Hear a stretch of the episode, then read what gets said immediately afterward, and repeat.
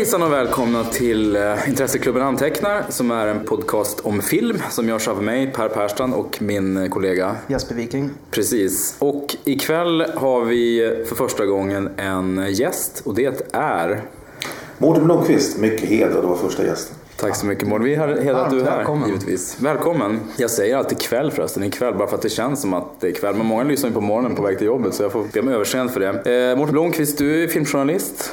Eh, skriver mycket Dagens Nyheter bland annat. Ja, jag gör en, väl en del annat också. Men jag antar att jag är här därför att jag eh, skrev en biografi av Bo Widerberg som kom ut 2011. Jag är gift med Bos dotter Nina som jag träffade 1977 så jag träffade ju Bo också. Precis, och vi har ju valt eh, Bo Widerberg och Mannen på taket för att vi älskar den filmen såklart. Och vi har ju kikat i din biografi, höggradigt jävla excentrisk som den heter. Det är ett citat av Leif GW Persson va? Ja, just det. Leif skrev ju eh, eh, Grisfesten som Bo filmade några år sedan. Det var på 80-talet som eh, man från Mallorca. Och Leif hade ju liksom sina duster med Bo som alla andra hade och sådär. Och, och, eh, men, men han sa att det var värt det liksom. Eh, Eventuella lån, lånpengar som han inte fick tillbaka och sådär. För, att- för att Bo var just så rolig och underhållande och allt vad det var. Höggradigt jävla excentrisk. Underbar titel. Otroligt bra citat, bra titel. Ja, det kommer vi komma till sen men det, det du beskriver mycket är just det här att han var ganska knepig att jobba med för många filmarbetare, Bo Widerberg. Men att man ändå ville vara med för att alla förstår ju att det, att det var någon slags... Man ville vara i närheten av ett sånt geni som kunde skapa sådana filmer. Ja, han satsade ju så mycket också. Det var väl eh, eh, Sven Fahlén, ljudtekniker som jobbade på Europafilm där Bo började som liksom sa att när, när Bo kom in så blev det, liksom, då blev det allvar på något vis. Och många av dem hade högre kapacitet än de filmer de gjorde. Och, och plötsligt så kom Bo Widerberg som var den här skånska författare var han från början. Liksom, Intellektuell. Och, och, och sa att vi ska göra filmer som franska nya vågen. Vi ska konkurrera med fransmännen med amerikanerna och sånt där. Det hade de inte hört. Nej. Så det var väldigt spännande. Ofta blev de tror jag, två läger på filminspelningarna. Så uppfattade jag det i alla fall.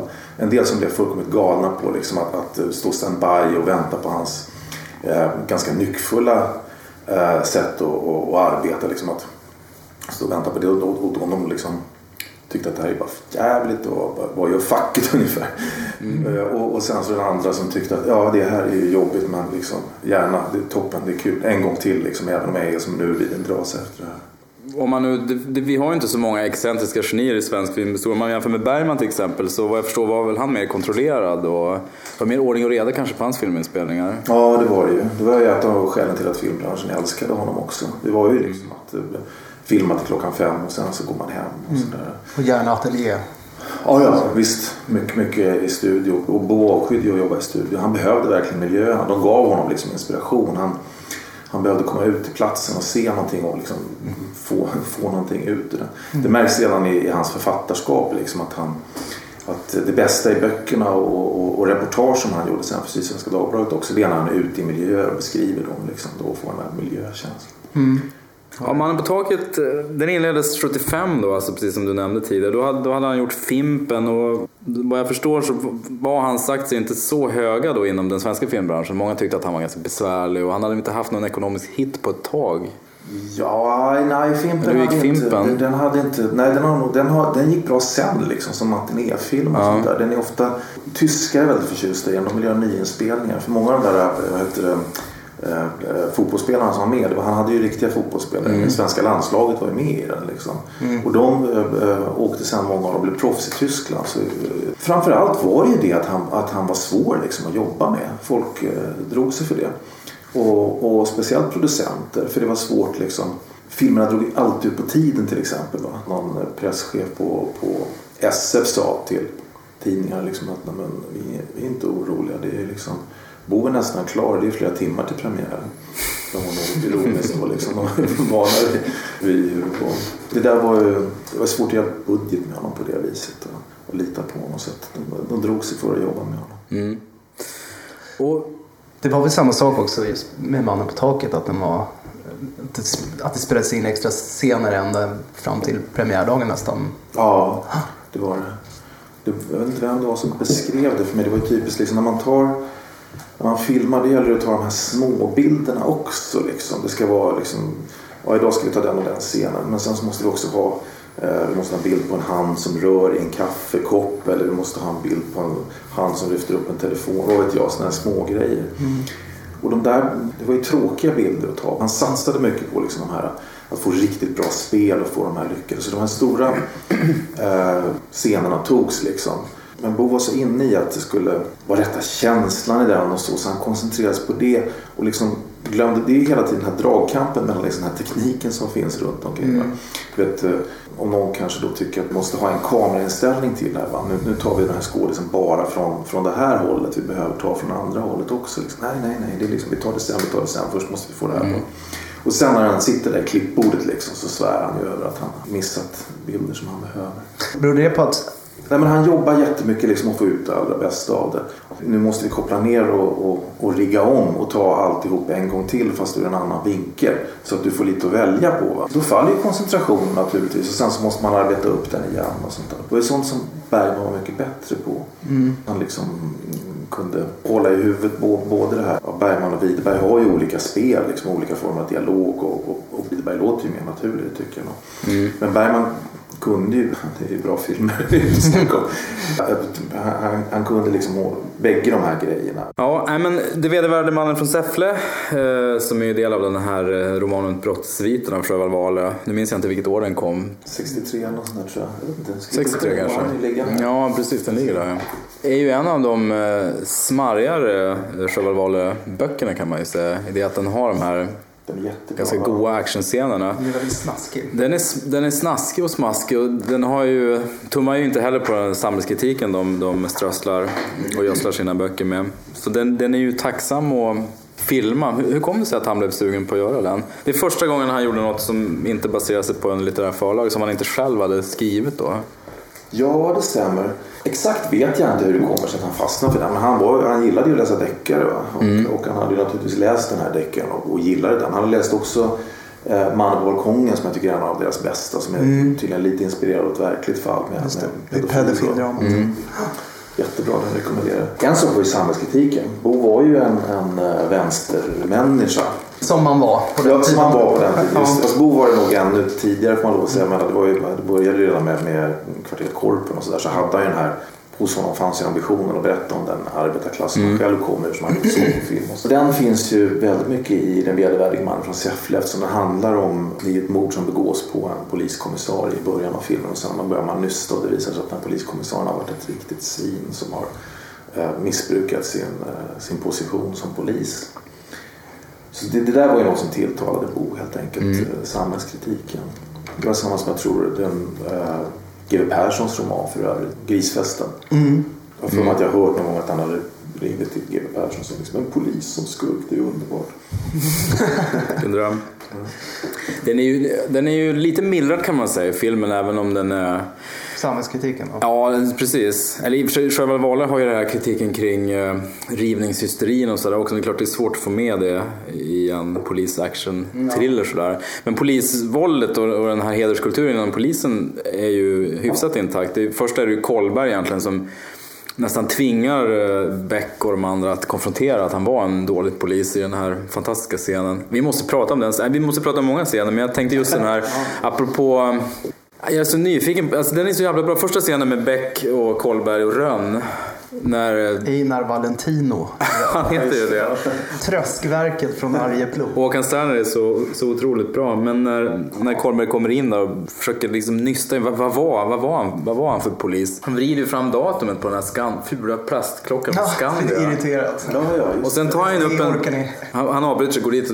Det har ju bara gått, de är ju skittrötta. De har ju hållit på. Rönn har varit uppe i... 17-18 timmar. Ja, precis. Redan när filmen börjar liksom. Mm. Håller på med ett annat fall och sådär. Mm. Och sen tar ju Sven Wollter upp den tändsticksasken också. Vad var Nyman? Jag kände inte honom närmare. Smit inte undan nu. Vad var han? Han var en dålig polis. Fel! Nyman var en in i helvete dålig polis. Han var en jävligt dålig polis. det, det, det, är ju verkligen där hur man får liv i en potentiellt tråkig scen. Expositionsscen. Ja, det är verkligen exposition egentligen. Det händer inte så mycket. Carl Gustaf Lindsey spelar ju otroligt letargiskt. Han sitter ju helt stilla bara. Och Rönn, jag måste gå och ringa några samtal, går, går iväg så här. Volter går runt och spankulerar. Ja, precis. En pjäxa eller en grov sko. Håkan Serners eh, uppgivna ansiktsuttryck måste väl ändå vara oöverträffat i svensk eh, filmhistoria. Ja, hans möjlig eh, konkurrens från Tommy Jonsson i Mannen från Mallorca. Ja, just det. Han gör en liknande trött, trött polis. Ja, men det är så bra när, Var när? Beck säger så här, ja, du och jag borde egentligen gå och lägga oss, men jag tänkte om vi bara håller på några timmar till så kan vi kanske... Och så river han där, vi tar halva och skit, han Man får ju verkligen känslan av att ingen av dem vill egentligen gå hem. Tror du Widerberg sa till sig med Volt att ta upp tändsticksasken? Eller tror du Volt gjorde det själv? Eller, ah, det är kanske svårt att spekulera i. Jättesvårt att veta. Men det är sådana små grejer som verkligen ger scenen liv kan man ju säga. Jag skulle nog tro att kanske Bo sa till honom. Det är roligt att ni också kan eh, replikerna så mycket. För i, i min familj har de alltid funnits. Alltså min och, min och Ninas familj. Nina var ju med i filmen till och med. Och sen så var hon med när Bo satt och klippte den och sånt där. Så hon fick ju i sig en massa av de här replikerna. Och sen inte så att, och Det är jag såg ju också flera gånger. Men det verkar funka så för er också att dialogen liksom sätter sig. Ja, det är ju Mannen på taket och uh, Göta kanal. Man kan alla, alla repliker Nej, i. inte Göta kanal. Och det var hemskt. Den såg just jag och Nina på Rival när den gick upp. Ni vet jättebilen. Och det var ju... Ja, fy fan. Ja, Jag minns vi satt i ett hav av människor som garvade som fan. Vi bara tittade på varandra. Ni säger inte att ni gillar Göta kanal. Eller? Är det så illa? Alltså jag tänkte att nu är Som på. Widerberg-pratet är avslutat nu och nu tänkte vi ägna resten av tiden åt Göta kanal. Fokus på 203 då givetvis. när, när Göta kanal kom var jag ett barn och då den här scenen när motorbåten åker in i, i den här, åker in och plötsligt så exploderar en massa tunnor bara. En helt orimlig scen. Var kommer tunnorna ifrån? och det är så otroligt låg nivå på stuntet där. Men det lyftes ju fram som state of the art när det gäller svensk actionfilm. En båt kör in, det kommer tunnor. Man tyckte det var mäktigt för att man var ett barn. Men, nej, men vi pratade lite grann förra podcasten om eh, Sällskapsresan, den här Invalido-scenen. Som när man ser den idag är så ofattbart tempofattig och felklippt och dåligt liksom stagead överhuvudtaget. Och det gäller ju, när man ser Göta kanal idag så är det nästan ofattbart hur, hur dålig den är. Alltså, rent hantverksmässigt dålig. Sen kan man tycka att det är ett dåligt manus och sådär. Men den är otajt och den är, det är många longörer. Och, Ja, nej, alltså, men det är ett intressant fenomen. För att det, det har jag länge tänkt att liksom det är just, just komedigenren är den där längst mellan, mellan kritik och publik. Alltså.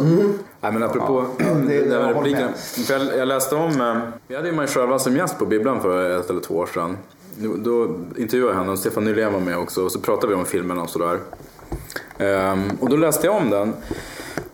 Och det var, ju, det var ju verkligen frapperande hur otroligt trogen han är, boken. Alltså, Otroligt alltså. Ja. du skriver om några scener han har lagt till, det kan vi prata mer om. Men det, det är ju mer att han har snarare skurit. Och dialogavsnitt som just den scenen är ju stort sett ordagrann när de kommer in och pratar om en pjäxa eller en grov sko. Mm. Och att vad var han för slags polis? Poliskommissarie säger den. Så Han var en dålig polis. Dels så skriver de ju, Sjövalet skriver ju väldigt effektiv, korthuggen, bra dialog kan man ju säga också. Eh, Så det är ju det är tacksamt att filma. Men det är, det är intressant hur, hur nära den ligger. Ja. Och även den här monologen som Hult har när, när Beck åker och träffar honom. Hult som är då Stig Nyman, den mördade kommissariens vapendragare som får stå för den här kårandan, för den här brutaliteten. Och han har ju heller, precis som du skriver i Av den boken. gamla skolan. Ja, gamla skolan. Han har ju heller aldrig avancerat utan han är kvar som, som patrullerande konstapel medan Beck har stigit i graden. För de har, Beck är ju mer liberal då. Men hela den eh, monologen han för är ju i stort sett ordaggrann också från boken. Det är, det är ju nog inte bara scen, det är en av Ja. de bästa med den där verkligen. sorgliga typen. Karl-Axel Heipert är ju skitbra. Mm. Skådisen som, som ser ju så ruskig ut också. Stor och tung sitter han där vid köksbordet liksom, och försvarar precis allting. Och Den som säger att Nyman inte var en bra polis, honom ska jag, ja, vad ska vi göra då? Så är liksom, man anar ju våldet ligger i luften hela tiden. Det finns folk som påstår att inte du heller är någon vidare bra polis. Kan så vara. Jag har i alla fall inte fått någon prickning i tjänsten.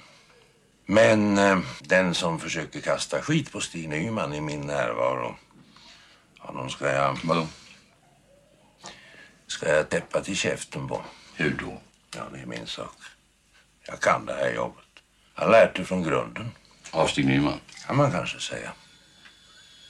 Han lärde mig mycket. Och Carl Gustaf är väldigt bra på att gestalta förakt. Han spelar ju väldigt stillsamt i hela filmen kan man ju säga. I många scener med Volter och sådär så är det mer att han reagerar på på Kolberg som är mer utåtagerande och mer- Säger det som han snackis. är, tänker. Ja, precis. Och det är ju en historia i sig hur det gick till när de castade honom. Du beskriver ju i boken hur Widerberg och kompani var nästan rädda för att berätta för Maj Sjöwall att de hade hittat Kolberg. Och historien går isär till varför de valde honom också. Ja, eller rättare sagt det var inte så att historien gick isär. Inte för min del i alla fall. Jag försökte gärna, jag ville, jag ville jättegärna reda ut det liksom. Ja, det är det. av de stora, vad ska jag säga, en- en av de bästa rollbesättningarna i svensk film. Ja, verkligen. Och, och på det viset att det är en av de mest fantasifulla och eh, samtidigt lyckade liksom. Som Mm. fast den går på tvärs mot allting. Så jag ville gärna veta hur, hur kom det sig egentligen att Linse... Och jag lyckades aldrig riktigt klura ut det faktiskt. För jag fick, det var ingen som sa riktigt, de kunde säga riktigt varifrån det hade kommit eller något sånt där. Men min egen teori där som jag presenterade är att, att eh, Bo hade sett eh, Carl Gustav i en revy då. Som, som spelades in, han spelade revy på Casino, Carl Gustav Lindström. Och precis innan eh, de gjorde filmen, ganska ny- nyss innan, så hade så sa Anki som levde ihop med Bo att de hade varit och sett någon revy där. Och den, det var förmodligen så att det var en revy som filmades och jag tror att det var Jörgen Persson som filmade. Eh, Han var ju Bos eh, älsklingsfotograf liksom, som plåtade Elvira och en massa andra filmer väldigt fint åt Bo. Jag, tror att det, var, att det var där Bo kanske fick idén, jag vet inte. Och, men det är lite intressant också att en av de som jobbar ihop med Carl Gustaf Lindstedt i de här eh, kasinorevyerna var ju Gus Dahlström. Och han är ju också med i Mannen på taket. Jättefin. Han är ju... Inte heller särskilt självklart casting. Nej, han är inte. Men gud vad bra de är. Ja. Han och, och, och Bellan Roos som spelar det gamla paret som är föräldrar till eh, den som man börjar ana är den som Mördarens harmfyllda föräldrar. Ja. Man kan ju förstå så här i efterhand att han fick den rollen med tanke på sitt åsnan i år Ja, utseende. och så där. Gus Dahlström ja. ja. Ja, men jag skulle se den när, när de kommer dit och Gustav Ström är så här harmsam och säger ja, varför, varför mördade polisen hans fru? Be- Becka säger ska svara på frågan istället. Säger han bara stirrar ut honom. Och hon är så ja när han fick den där depressin, alltså när han blev så dyster. De sa att Åkes ehm, depressiv, det är att han var så dyster så det inverkade menligt på, på flickans psyke. Ja, precis så sa de. Sen ska hon gå upp, jag måste upp och städa. Hon ska städa där uppe sen när de är där. En av de saker jag gillar med Mannen på taket är ju att det är som typ galleri liksom. Alla de här, det, man vet inte vilken man tycker bäst om att titta på nästan. Alla, eh, inte, inte bara skå, de här som man är van att se som professionella skådisar de är ju jättebra de också tycker jag. Men, men sen också Gus Dahlström som man inte tänker på som är sån och Bellan Roos. Jag vet inte vilka andra svenska filmer jag sett henne i egentligen fast det måste jag ju en del. Men, men ja. Det är till och med så att skådisar som man inte ens ser i bild blir bra. Det finns någon scen när Beck söker den här Hult och inte får tag i honom och kontaktar eh, stationen där han är Ja. placerad. Ja, var är jag någonstans? Inte. Det är väl för fan inte bara en person på den här stationen. Nej, nej, vänta. Sen lägger luren lite så här så bara Ja, det är den där stöddige Beck som vill någonting.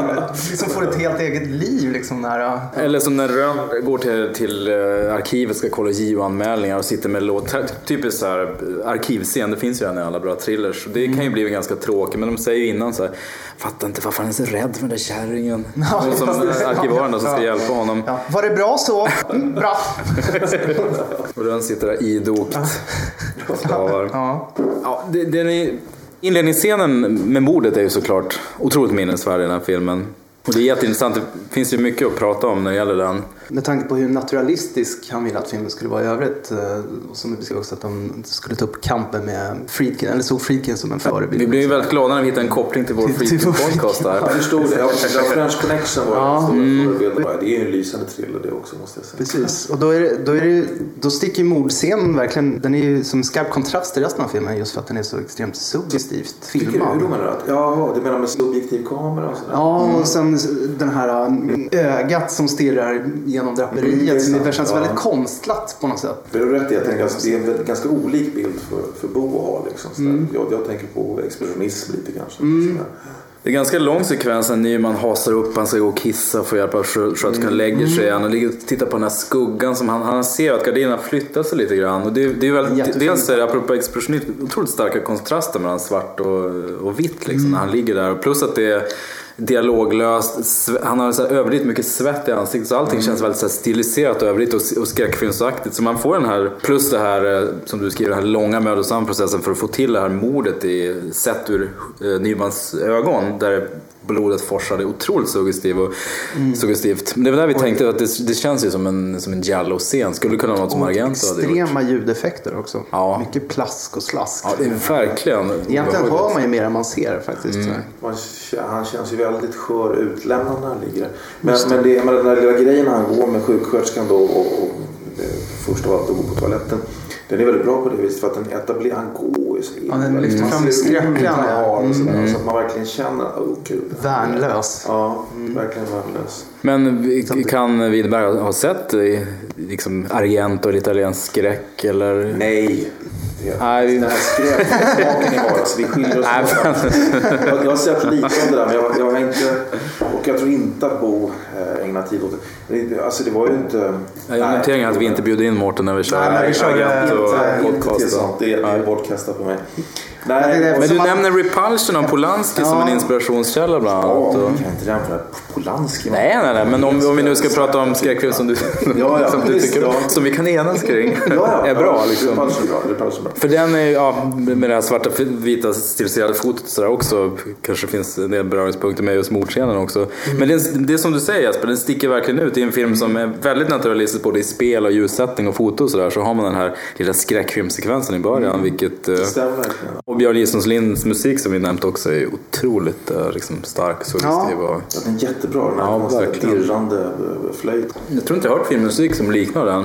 Flö- eller klart det finns kanske. Hans spöklika flöjter. Verkligen. Ja. Spökflöjten. Otrolig nerv. Stefan Jarl tyckte att han var lite knäpp. Liksom sådär. Det var, och även den här i en thriller. Och jag- Stefan Jarl var produktionsledare då. Han hade gått det. eh, produktionsledarlinjen på, på um, filmskolan. Och han sa just det att den, den, han tyckte att var, vad är det här med thriller att göra? Det är sant, det kan ju vara så. Liksom. Jag undrar om jag hade... Om man liksom inte hade sett filmen så kanske man skulle tycka så att men det här kan vi inte ha i en actionfilm med helikopter grejer. Liksom. En flöjt som håller på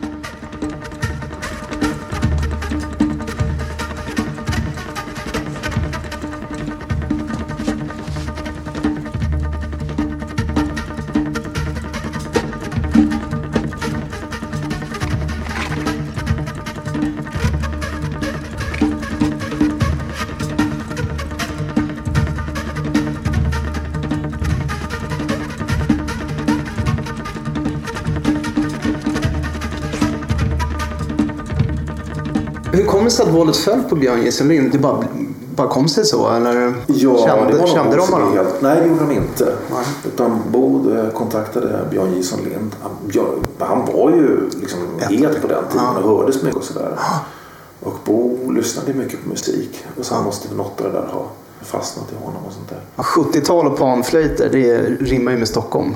Ja, men det stämmer att det är något väldigt 70-talistiskt över Men det är ju väldigt, apropå det, det är ju en väldigt fin Stockholmsskildring också. Det är ju också, i och med att han var känd som en sån Malmöskildrare, i alla fall i, i tidigt i sin karriär. Men för mig så är han ju verkligen en, en Stockholmsskildrare. Ja, men det är väl just den där miljökänslan som han hade. Liksom. Ja. Den funkar ju på andra ställen också då. Men var han intresserad av Stockholm som stad egentligen? Eller hade han... Det hörde jag aldrig någonting om sådär. Han var nog intresserad då när han liksom behövde miljöerna så att säga. Då utforskade han ju så. Mannen från Mallorca var ju rolig på det viset att de hittade det här stället som, som serverade strömming och ja. knäckebröd. Som, som poliserna börjar gå till när de, när de inte ska gynna McDonalds längre.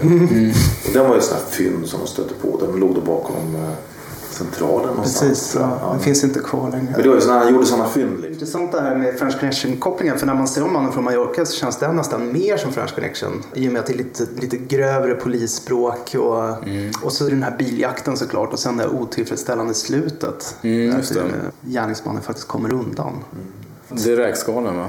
Ja, just det. Och det är i filmen och inte i boken. Just eh, Mannen från Mallorca då, Grisfesten filmatiseringen. Där gick ju Bo vilt fram liksom och verkligen gjorde om boken jättemycket. Alltså, han tyckte det var så kul att se samspelet mellan Wolter och, och von Brömsen där som polisen. Alltså, det det är mycket större utrymme och så här. Så, så räkskalen är fiffiga och de är inte med i boken. Den uppenbara gemensamma nämnaren mellan de filmerna är just Sven Wollter. Men jag tycker egentligen mer att det är hans granne, den här fantastiska äldre kvinnan.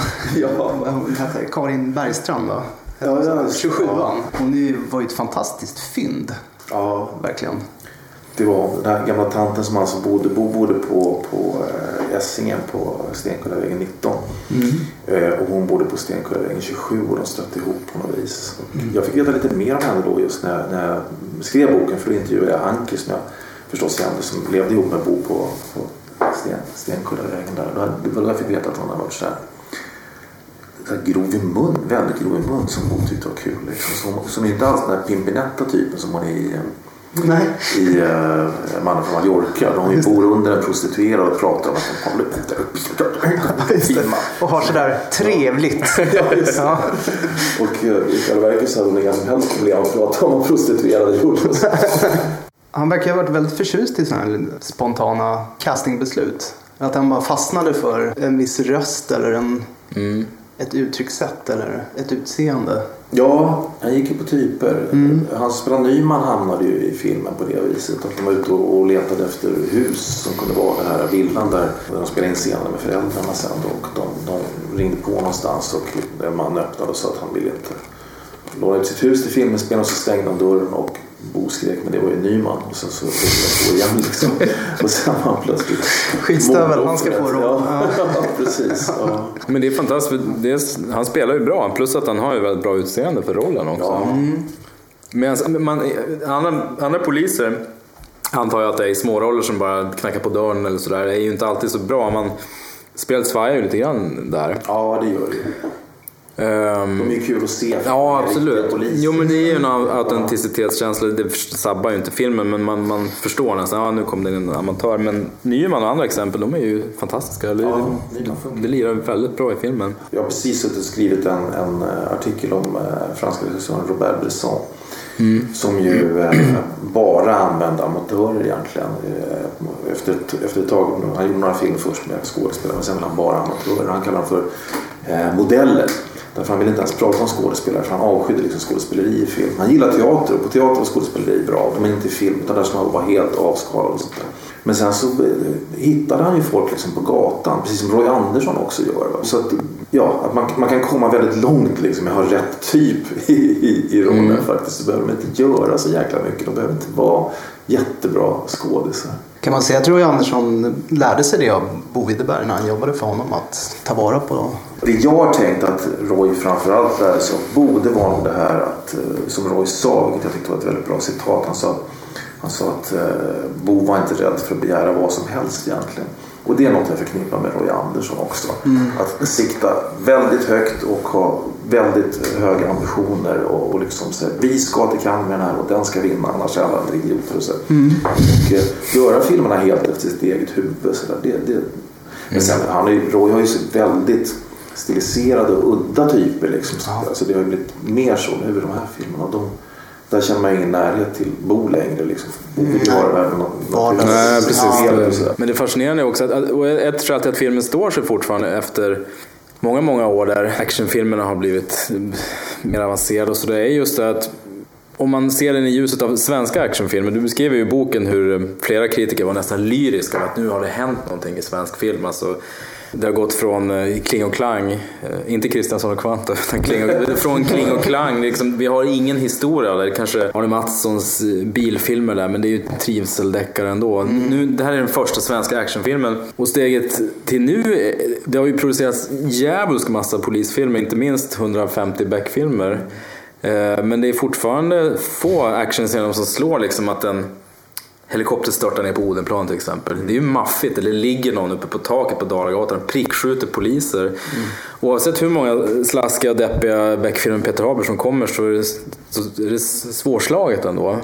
Och du beskriver i boken hur, hur det var Widerberg som ändrade lite så att det blev Odenplan istället för han tyckte det var mäktigare helt enkelt. Ja, helikoptern skulle egentligen ha, ha landat om det var i Vasaparken eller vid Gasklockan eller något sånt där. Men han ville ha den vid eh, istället så det, det, det, just där folkhopen finns liksom. Mm. Plan så att den skulle vara som en kraschar in. Många av de där Beck-filmerna görs ju för övrigt av Harald Hamrell som ju har en liten roll. Ja, just det. Ja, Som han spelar ju son till mordoffret. Ja. Men jag tycker att det, det där är, tycker jag är en, eh, faktiskt sorgligt att de har eh, att de här Beck-filmerna bara mas på och mas på. De görs ju eller, eh, har gjorts för nu har rättigheterna gått ut. Så det har inte varit några riktiga satsningar. Nej. Samma de gjorde någon västtysk-svensk Ja, just det. På de gjorde 90-talet. deras då. egna, Ja. Ännu en revir. Ja, så man tycker liksom att efter alla dessa år, varför är det inte liksom... De har ju tjänat mycket pengar Mm. som man, på, på Beck. Det måste de ha gjort. Så jag tycker att någon producent borde liksom säga att nej, nu, gör vi, nu ska vi knäcka mannen på taket. Liksom. Nu ska vi göra Mm. något bättre. Eh, Och den satsningen har inte kommit. Det, det tycker jag är väldigt sorgligt. Ja. Nej, men jag tycker det som präglar den här massproducerade Beck-filmerna, de, de med Peter Haber, är ju mer att eh, det finns det finns ju ingen konstnärlig vilja. Det, det finns tyska finansiärer och det finns eh, TV4 och det finns reklampengar att, att tjäna liksom. Så jag, jag tycker, tror inte ambitionsnivån ligger högre än att nu ska vi kränga ut några till. Det kommer Jag inte vara ihåg, platt sagt, men det jag menar är att det finns ju ingen, det finns ju ingen artistisk vision bakom de filmerna. Det är ju det är ganska mycket massproducerade filmer. Som inte skapas av att det finns en vilja utan med att det finns ett behov. Nu är, tys, nu är tyskarna sugna på ny Beck-film och, och TV4 vill ha sin söndagskvällslott fylld mellan 20 och 23.30. Så vi måste ha mer Beck-filmer. Förlåt Jesper, du skulle säga någonting. Nej, det var, det var bara en, en bisats. Jag kommer att tänka på den här. uh, var Kjell Sundvall som gjorde den här I lagens namn va? Mm, den med Stefan Sauk. Jarnebäng-filmen. Ja, när Stefan Sauk är piké. Just det, brutal polis. Ja, just det. Var det den senaste, senaste liksom, Bra svenska polisfilmer. nej inte bra, liksom, eller ambitiösa svenska polisfilmen eller? Ja. Jag är väldigt dålig på att följa svensk eh, snutfilm faktiskt. Ja, det, alltså, det är väl ehm, han som gör de här nolltolerans, eller Johan Falk-filmerna. Anders Nilsson. Anders Nilsson heter ja. Han skulle väl hävda att hans filmer är starka. Nolltolerans Han skulle och sådär. Ja, han skulle nog hävda det. Men jag vet inte om, för det, de har också blivit massproducerade. Mm. Nej, jag vet inte om det har gjorts något bra. När man tänker på svensk polisfilm så tänker man på de här nya franchiserna. Mm. Beck, Ja. Beck-maskinen liksom och Johan Falk. Där det känns som att ambitionen kanske är mer att och, och få en ny kassako alla Beck. Men jag kommer ihåg när nolltolerans kom. Jag, jag kommer inte ihåg vilket år det var. Men det, det var ju det här skandalåret och den fick Guldbaggen tror jag för bästa. Nej. Var det inte så? Eller var den nominerad? alltså, nu är jag ute på hal is men jag, jag tror att det var precis tvärtom. Att den blev nominerad till en massa och fick inte en enda. Men var inte skandalen, kunde tyckare, tyckare, filmkritiker, att bara det faktum att den var nominerad, att det inte fanns någonting bättre. Men jag som jag minns det så recenserade jag nolltolerans. Jag tyckte att den var helt kass. Och blev förvånad över att många av mina kollegor liksom tyckte att det här var bra svensk action. Det kändes ju som, som Mats Helge Olsson action för mig. Alltså. Och han hade ju gått, just det, han hade ju jobbat med Mats Helge. Ja just det, han kom ur den skolan. Så, ja, ja, och liksom framhöll det som en, en god skola och sånt där. Bara då tar man sig för pannan. Du tycker inte om Ninja Mission med andra ord? Ninja Mission. Nej, den där är ett mysterium i svensk film. Jag såg den här eh, Jag noterar, vi tar inte med Mårten på Mats Helge avsnittet Nej, heller. jo, den, heter Den i Lidköping världsberömda filmen. Och sen så Mm. de här, det här snacket om att den spelar in så jävla mycket pengar och sådär. Det låter jättekonstigt. Ja, det var ju en bärande tes i den dokumentären som kom Ja, nu. Att precis. eh, Mats Helge blev snuvad på alla de pengarna. De bara försvann upp i rök på något sätt. Men hur kan det, hur kan det? Har ni hört talas om den här filmen i några andra sammanhang? Än i Sverige. Nej, och en, och en liten krets eh, video VHS-nördar också är det ju som mest pratar om den egentligen. Nej, det blir ju mycket bättre historia om det var en jättestor succé men man fick aldrig se han fick aldrig se pengarna. Jag. Men, alltså, men det är ju det är goda nyheter för Maj Sjövall då. För, för nu ska det göras ett, ett gäng till. Betyder det att hon har bättre det kontrakt? det? Det jag- ja, jag. det ska ju göras ett, ett gäng. Och ryktet eh, säger också att Micke Persson ska regissera några av okej, dem. Ja. Det blir intressant att se. Är inte jag, för, för när ni var då uh, unga och här, det var inte så att den kändes långsam eller som mannen på taket när ni såg den Nej, första gången? verkligen inte. Nej. Den är, jag slogs av det nu när jag såg den senast hur otroligt liksom, välklippt den är. Ja, när det den, när jag den kommer in i, i filmens andra. För första, första halvan ju, handlar ju mer om människor eller etablerar relationer. Och sen bara slår det över till någon mm. otroligt tät thriller. Nej, det är men så jag tror att- otroligt tight gjort. Jag vet inte om det stämmer exakt, men det känns nästan som att det finns nästan en halvtidsbryt. Ungefär när de är uppe hos Åke Eriksson och hittar korsordet där. Och ungefär Det samtidigt. går så- undan liksom. Ja, då, då växlar filmen verkligen upp till fyran och sen är den jävligt tät och spännande hela resten av filmen. Det är inga lång, efter det är det inga långörer överhuvudtaget. Kanske när de står och ska diskutera med den här eh, polis... Ja, Malm ja, den här jobbiga typen. Hur, vilka approacher de ska ha. Han får någon slags minibryt när han tappar kontakt, eller han tappar ju kontrollen lite grann över operationen. När de står i förrådet där, men annars är det ju... Vad heter han som spelar spännande. polischefen? Han var ju regissör, eller hur? Torgny Anderberg, lustigt nog så växte jag upp som granne till Torgny Anderberg faktiskt. För eh, eh, Torgny bodde i Mälarhöjden precis som vi gjorde. Och vi, eh, min, eh, jag, jag bodde med min familj i en villa bredvid Anderbergs. Alltså. Hans eh, son Janne Anderberg var ungefär min ålder så vi umgicks och sånt där. Det var ju spännande. Det var ju roligt. Torgny gjorde ju, han var ju Dels gjorde han eh, Lilla Fridolf-filmer. Mm, just Ja, men sen så blev han väldigt intresserad av, av eh, Sydamerika och så där. Så han spelade in Villevall i Söderhavet som var en tv-serie. Och sen så var han i Amazonas och så gjorde någon film som hette Anaconda och så. så de hade massa hade ett pingisrum i källaren där det var liksom målat Söderhavsmotiv på väggarna och sen så hade han i trappan ner där som var ganska lång så hade han ett, ett, eh, ana- ormskinn då. Det var väl en, en anakonda eller pyton liksom hela vägen ner. Så det var rätt häftigt. Och en indian- paradis efter skolan. Ja, ja precis. Indiangrejer hade de och sånt där. Så det var rätt lustigt att se honom dyka upp i, i, i Bos film då sen när han gick på bio. Ja, som en sån stroppig Ja, chef. Han funkar jättebra. Ja, det gjorde han var han ju så elegant av sig. Ja, han hade väldigt Ja. fint så här, juristutseende. Ja, precis. Henning Sjöström-stil. Så bra när uh, Gunnar Larsson lackar ur och säger Heil Hitler till honom när han fått en order. Det Ja. här var väl väldigt dumt sagt Gunvald. Ja, precis. Malm säger först Eller att ovanligt dumt sagt. det, det där glömmer jag inte. Det ska vara klart för er. Och sen ja, Rönn bara, det där var ovanligt Ovanligt dumt dumt sagt. sagt. Så bra. Nej, jag tycker att den inte har några longorier. Jag tycker att den är jättebra. Liksom, att, att Ja. den inte har, eh, för, för, för longorier är för mig liksom scener och så som inte eh, har något liv, som inte tillför någonting. Och sånt Mm. där. Men däremot så kan jag fundera över om, eh, hur det funkar för unga. Om de tycker liksom, men gud vad mycket eh, interiörer från Becks hem och liksom sånt där. När, när ska jag gå dem? Nej, jag tycker han, eh, nu är det otroligt smickrande att du kallar oss unga i det här sammanhanget. Det är ytterst få som skulle eh, medge det. Men vi var ju yngre när vi såg den första gången i alla fall. Eh, Jag tror också det är så att även långsamma scener uppfattas ju inte som långsamma om man bryr sig om rollfigurerna. nej. Nej men så är det det men i- en klassisk thrillermodell så, så varje scen leder ju fram till att de nystar kommer lite, lite närmare sanningen. Plus att eh, jag tycker han berättar väldigt effektivt. Bara de här, en förändring från boken är ju att i boken har det väl gått så långt i kronologin att Beck har skilt sig alltså, från sitt, Ja, sitt trista äktenskap. Nu- Här bor han ju kvar men de sover i olika rum. Han kommer bärande med madrassen. Så här, de ger varandra, det är så otroligt deppigt i deras... De ger varandra ett Jag la ögonkast. DN på bordet här borta, jag ber så mycket om ursäkt. Ja, precis. Och bara genom ögonkasten och några scener så förstår man man, man ser liksom 20 års misär framför sig. Så det, det är väldigt effektivt så. Det, det blir ju inte långtråkigt eh, någonstans. Och det är, ju- men det är samma sak som, ehm, eh, som jag alltid tjatar om, fast inte i podcasten tror jag. Det finns ju en scen i Alla presidentens män, då en av mina favoritfilmer, när Robert Redford sitter och pratar telefon i, jag vet inte om det är 2 minuter 40 sekunder eller något sånt där. Alltså i en tagning. Vilket Och man hör bara hans röst också. Man hör bara hans röst. Mm. Och det är, man sitter som på nålar. Dels för att Redford är så bra. Det är, det är olika skådisar hur bra de är på att prata telefon. Just i den scenen har han ju säkert någon på andra sidan. Men samtalet leder ju fram och personen på andra sidan ändrar sig och så här. Och är det en bra regissör, bra skådis så det första åren framåt så finns det ingen Golden Girl egentligen. Nej, det är det ju. Ja. Och jag tycker att den kvalar in där också, Mannen på taket. Scenerna hos, med eh, Walter är ju tagna i Bos villa på Stora Essingen. Och det är väl så att han går, ska se om jag kommer ihåg filmen helt rätt, men alltså han, det är väl så att sen så ser man honom ta bilen och vinka. Står ju de i ett fönster just i typ Bagarmoss, någon söderförort. Just det. Och jag som var mycket villan, vi, bodde där på somrarna jag och Nina för då var Bo och, och Anki och Johan i Båstad. Så då kunde jag och Nina bo i, i villan på Essingen. De tyckte det var bra liksom, att vi hade lite koll och så. Så jag var ju där mycket. Så liksom, nästan varje gång jag ser den filmen så hajade jag till lite han vinkade ut från fel fönster.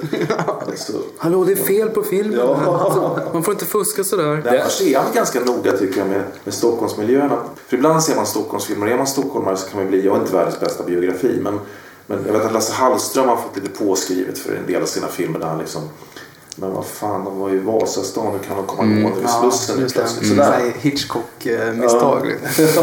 filmar. Det- Jag menar, de, men jag, jag, misstag, jag tycker inte att det är misstag. Men regissörer har ju rätt att göra lite hur han vill. Liksom. Men det är Mm. lite svårt när man gör när man stökar om i en stad kanske som många känner till. Fawlty bjuder ju för övrigt i den scenen på en uh, av svensk filmhistorias bästa entréer egentligen. Med sin Kör där. Kalle Anka-stil. Ja precis, han kör bottomless. ingenting under. Som Julianne Moore i, i Shortcuts. Att de står med kläder på överkroppen men ingenting på underkroppen. Det är och så torkar sig på proggig stämning i den Ja verkligen. scenen. Mm. Men de... hör ju till där också att Eva Ramius, den blir extra minnesvärd för det, i alla fall för någon i min generation. Som, som Eva Ja. Ramius var ju liksom en gudinna på piedestal när man var fem- liten. fem Ja, exakt. Och Ja, så, ligger hon helt plötsligt och har sån här buskagegnid med Sven Wollter. Med Som morgons, bruna- ett morgonligg medan Ja. Johan Widerberg leker där vid sidan helt, Ja. helt obrydd. Det, är- det är ju väldigt fint. choklad på stjärten. Men de i um, paret Kolberg i boken är väl ganska pippglada har jag för mig. Han står för någon slags ganska... De har väl väldigt bra förhållanden tror jag. Ja, men det har man ju förstått. Ja. Någon slags legaliserade. De kontrasterar verkligen mot Beck och hans helt kärlekslösa liv. Hon är inte med så mycket sen. Nej. Eller det är väl bara den scenen. Jag tror det, så vinkar hon av honom. Men den mest underutnyttjade skådisen i Mannen på taket måste väl vara Ingvar Ingvar. Hirdwall. Ja, Det är så märkligt också, för du, du nämner ju det i boken att man hade ju kunnat ha en statist till nästan alla scener och sen när man till slut får se honom är det i stort sett bara en freeze frame på slutet som ligger på i 5-6 sekunder. Och Man ser så- hans öga genom ett Ja, det. Ingvar. Sen- Men med tanke på att han blev uppflugen från Göteborg, var det så? För att Ja, det var spela in det Ja. regelbundet. Det, han, man Det är var- coolt att det är han, men... Ja, absolut. Men man tänkte så här, vad försvann en massa scener på klippgolvet? Eller? jag tror inte de försvann. Jag pratade med Ingvar Hirdwall också. Ingvar, Ingvar var ju med i, eh, i eh, Kvarteret Korpen också. Just det. Så de kände ju varandra sedan tidigare.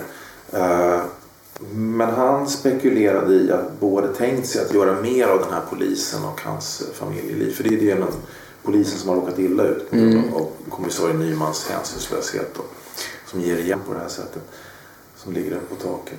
Jo, för det funderar man ju verkligen över. Det, det är lite mysko liksom att, att eh, Hirdwall skulle pendla för, för det jobbet. Mördarens kval kom ju fram ganska effektivt när andra berättar om vad han blev utsatt för. Så det kanske blev Ja, överflödigt. Man får ju historien från hans föräldrar där. Man känner ju med honom trots att man aldrig Men det är hans... konstigt samtidigt för då borde man ha hört någonting om att vara någon annan. Men då skulle det behöva någon, ha någon kvinnlig skådespelare engagerad för, för att spela hustrun och sådär. Hon skulle ha hela det där. Det funkar bra. Jo, det blev ju bra. Jag gillar Thomas Hellbergs slutreplik där också. Den här byggjobbaren som bara “Får jag hänga med?” Han har ett eget vapen också. Har du licens för den? Regelvidrigt. Har du licens för den här? Nej. Då blir det tråkigt. Ja, då blir det tråkigt. Just det. Så bra. Ja, det är en sån där replik jag ofta använder. Sen schysst där. Tack för det senast. Ja. Rädda hans liv. Sätter dit honom direkt. Men en replik jag funderar över, det är den här “Är jag i Indien?” Som Sven Wollter säger. Ja, När det. Hellberg drar på sig det bandaget så det ser ut som han har en turban. Står det i manus? Eller vet du det? minns inte jag på rak arm faktiskt.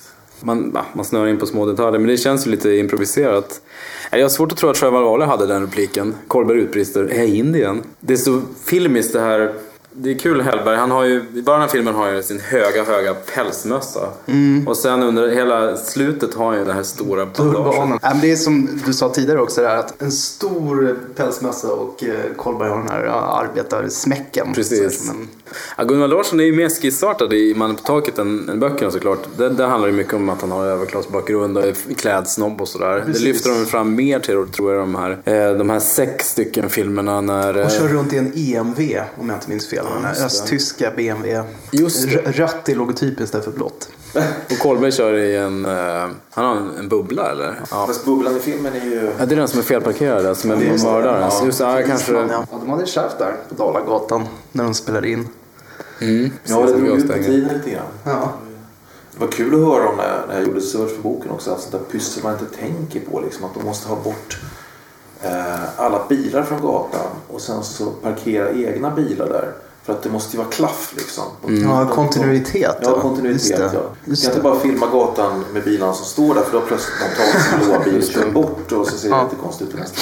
Man måste liksom bygga upp allt det där. Det är Ja. helt logiskt bara. Man tänker inte på det. För man Nej, omständigt. börjar grubbla på det. Ja. Jag läste att filmen såldes i 40 länder, men är det här internationellt sett en känd film när man tänker på Widerbergs övriga filmer? Jag kan tänka mig att Olivia Madigan är kanske hans mest, internationellt mest kända film. Ådalen. Eller Ådalen. Det är Elvira Ådalen som är mest kända. Nej, jag, jag tror inte att eh, Mannen på taket är, är så känd faktiskt. Det är, eller det är den inte, det vet jag. Utan det är Ådalen och, och eh, Elvira får man säga, liksom, om man ska tala om en Bo Widerberg utomlands. Men den blev dubbad till eh, engelska. Ja, Hur? det gjorde den. Ja. var det i Frankrike? ja, precis. Det var i Paris de dubbade den. Så att den skulle ha fler chanser. Har du sett den versionen? Nej, det var inte. Det var lite kul faktiskt. Men det måste ju vara ganska svårt. Alltså det är ändå, jag vet, det är klart det skulle kunna funka. Men, men om man tänker liksom att du är fransman och går och se en, en svensk actionfilm. Liksom. Det, låter, det, var ju, det här var ju helt innan. Det är lite intressant att påpeka också. För, att det var ju långt innan den så svenska deckarvågen. Liksom. Så att det, det fanns ju inte liksom. Nu finns det en beredskap för det. Nu finns det ju mycket mer intresse säkert. En sån sak som låt den rätte komma in. Och det, jag tror att det fanns mer beredskap liksom för att det skulle komma mörka historier från Sverige. Ja, vad hette den?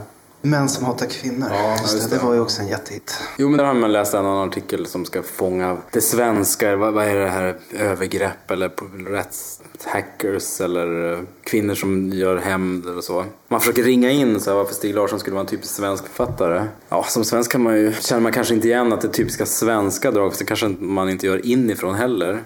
Där kan ju Lisbeth Salander bara känna som någon slags våt nörddröm för hyfsat oknullad typ som Stig Larsson. Hur han satt och bara hittade på henne. Det var ett Steg. sidospår märkte jag nu. Sen var det ju bisarrt att se Finchers filmversion av den. Ja. Med de här skådespelarna som, som har svenska namn och hänger på Göteborgsbacken. Men pratar engelska. Det är lite det är som att se Kenneth Branagh i de här Wallander-deckarna. Att det är väldigt konstigt. Mm. De här brittiska alltså. I have to go down to Nej, Ystad nej, and eh, go to Consum. and En sån Coldplay. Coldplay-video i Ystad. Ja, innan vi avrundar tänkte jag bara nämna en grej som slog mig nu. Det är det här fikatemat som finns genomgående i filmen. Alltså i Sverige fikar vi ju. Nå- Någonstans i början av filmen så, vilket ju präglar, så, så är ju livet. Men Kolberg och Beck sitter och har någon diskussion om, om mördaren. Och sen säger Kolberg plötsligt, ska vi ta fika? Och så går de och fikar. As you do. Ja, ja. Och senare så har vi ju vi har ju den här scenen hos det äldre paret när de håller på med fika och sockerbitar och Det är sådär. viktigt med de där mockabitarna. Ja men precis. Och så har vi som vi nämnde också 27an som eh, hur var kaffet? Det har jag inte riktigt hunnit än. Och så ja, folk, har i, folk är gjort med sig äckelkaffet som man inte vill ha. Ja precis. Men jag tänkte på... bara hämtar. Fy fan vilket kaffe! Ja just det. Är det när Rönn går till automaten där och Ja, hämtar? det Så kommer han in så här. Ja just det. Man, man ser nästan hur äckligt kaffet är, även om maskinen är så high tech.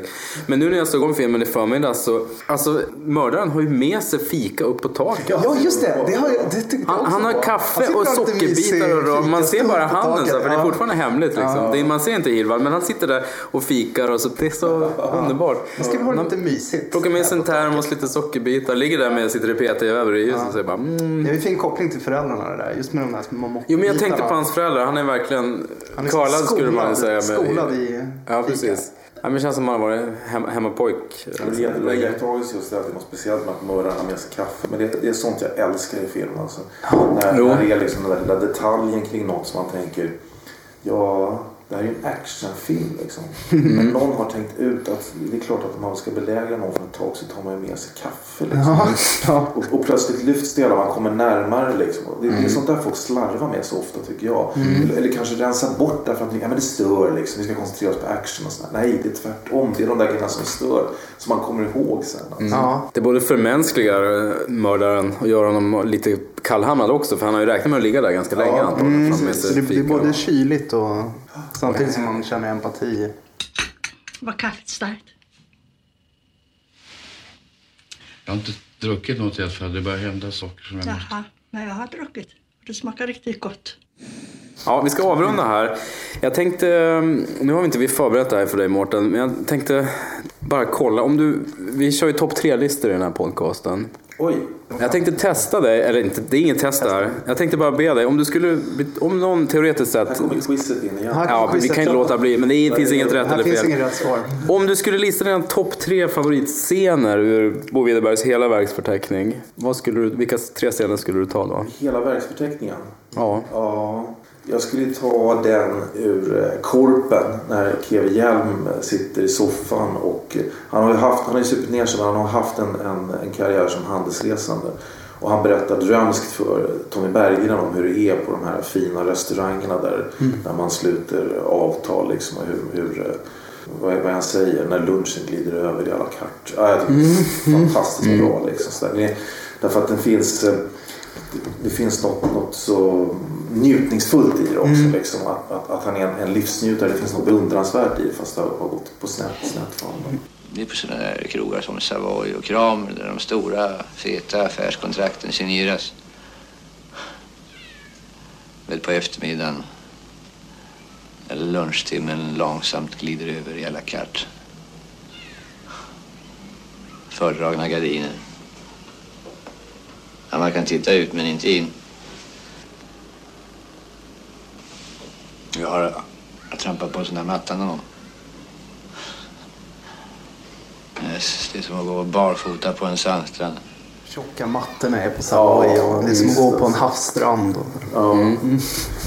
Och sen eh, topp två, nu hugger jag bara. Men alltså, jag, jag tycker gärna jag kommer tillbaka till väldigt ofta den vi pratat om här med Karl Axel Heichner och eh, eh, Carl Gustaf Lindstedt. Väldigt laddad scen liksom när, när Heichner är så obehaglig och, och sån här som verkligen sätter sig. Jag har rotat i lik som var så ruttna så att det ramlade tjocka vita maskar ur manschetterna när man kom hem på kvällen och satte sig för att äta. Jag har bytt blöjor på barnungar när deras mammor har fått fyllslag. Jag har slitit hund i hela mitt liv för att hålla lite ordning. Så att vanliga, hyggliga, anständiga människor kan få leva i fred. Men det har bara blivit värre och värre. Mer och mer våld och blod. Fler och fler som har hackat på oss. Men man har hållit ut därför att kamratandan den har varit bra i kåren. Mm. Men, så de känns lätta. Vilken, vilken ska jag ta som trean sen då kanske? Det blir svårare. Ja, alltså det, jag får nästan ta någon med Nina. Hon är jättesöt i, i kvarteret Korpen då. Men sen tycker jag att det är lite speciellt också att se henne i Mannen på taket när hon kommer i sitt randiga nattlinne med den där eh, lilla våtservetten i pannan. Därför att det här var ju liksom ett år innan vi träffades liksom. Så det är, på det viset har det, är det något speciellt för mig också. Men jag ska hugga de tre. Fint. Jättefint. Ja, därmed avrundar vi. Har ni inte sett Mannen på taket så har vi i och för sig spoilat hela filmen men vi antar att ni har... Nej, det funkar ju ändå. Försök eh, se 40 år den, se om den. Den ska man bara ha sett. Ja, det ska man ha gjort. Och har man, har man sett den så funkar den att se om många gånger. Och kom ihåg att ringa och mejla SF och tjata om en Ja. Blu-ray-utgåva. Gör det. Mannen på, på taket, eh, criterion at sf.se. Exakt. Tusen tack till dig Mårten för att du var med idag. Ja, verkligen. Tack för att jag fick komma. Vi kommer tillbaka när ni minst anar det med en ny, eh, en ny regissör som vi pratar om. Ja.